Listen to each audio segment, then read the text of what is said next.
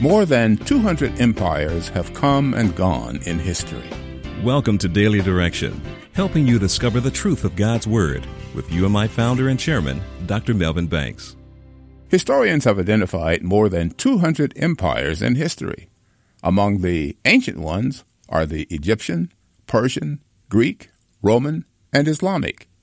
In recent history, there were the Portuguese, Spanish, and British empires. It was said of these latter three that the sun never set on their land. Experts say these latter conquerors had the sanction of the Catholic Pope, based on the discovery doctrine.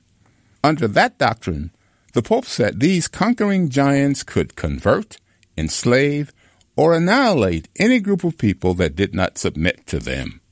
While these recent nations still exist, their extensive empires are gone like all the other empires in history.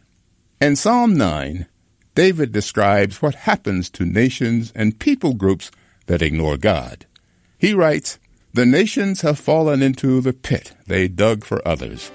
Their own feet have been caught in the trap they set. The Lord is known by his justice. The wicked are trapped by their own deeds. The wicked will go down to the grave. This is the fate of all the nations that ignore God. But the needy will not be ignored forever.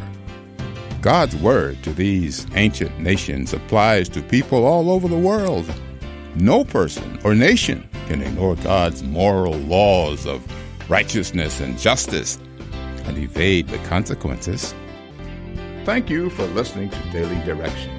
If you want to go deeper in your study, visit preceptsforlivingonline.com. There you can subscribe to full Bible commentary lessons, video illustrations, and more resources to help you live as a more faithful disciple of Jesus Christ. Visit preceptsforlivingonline.com and get your resources today.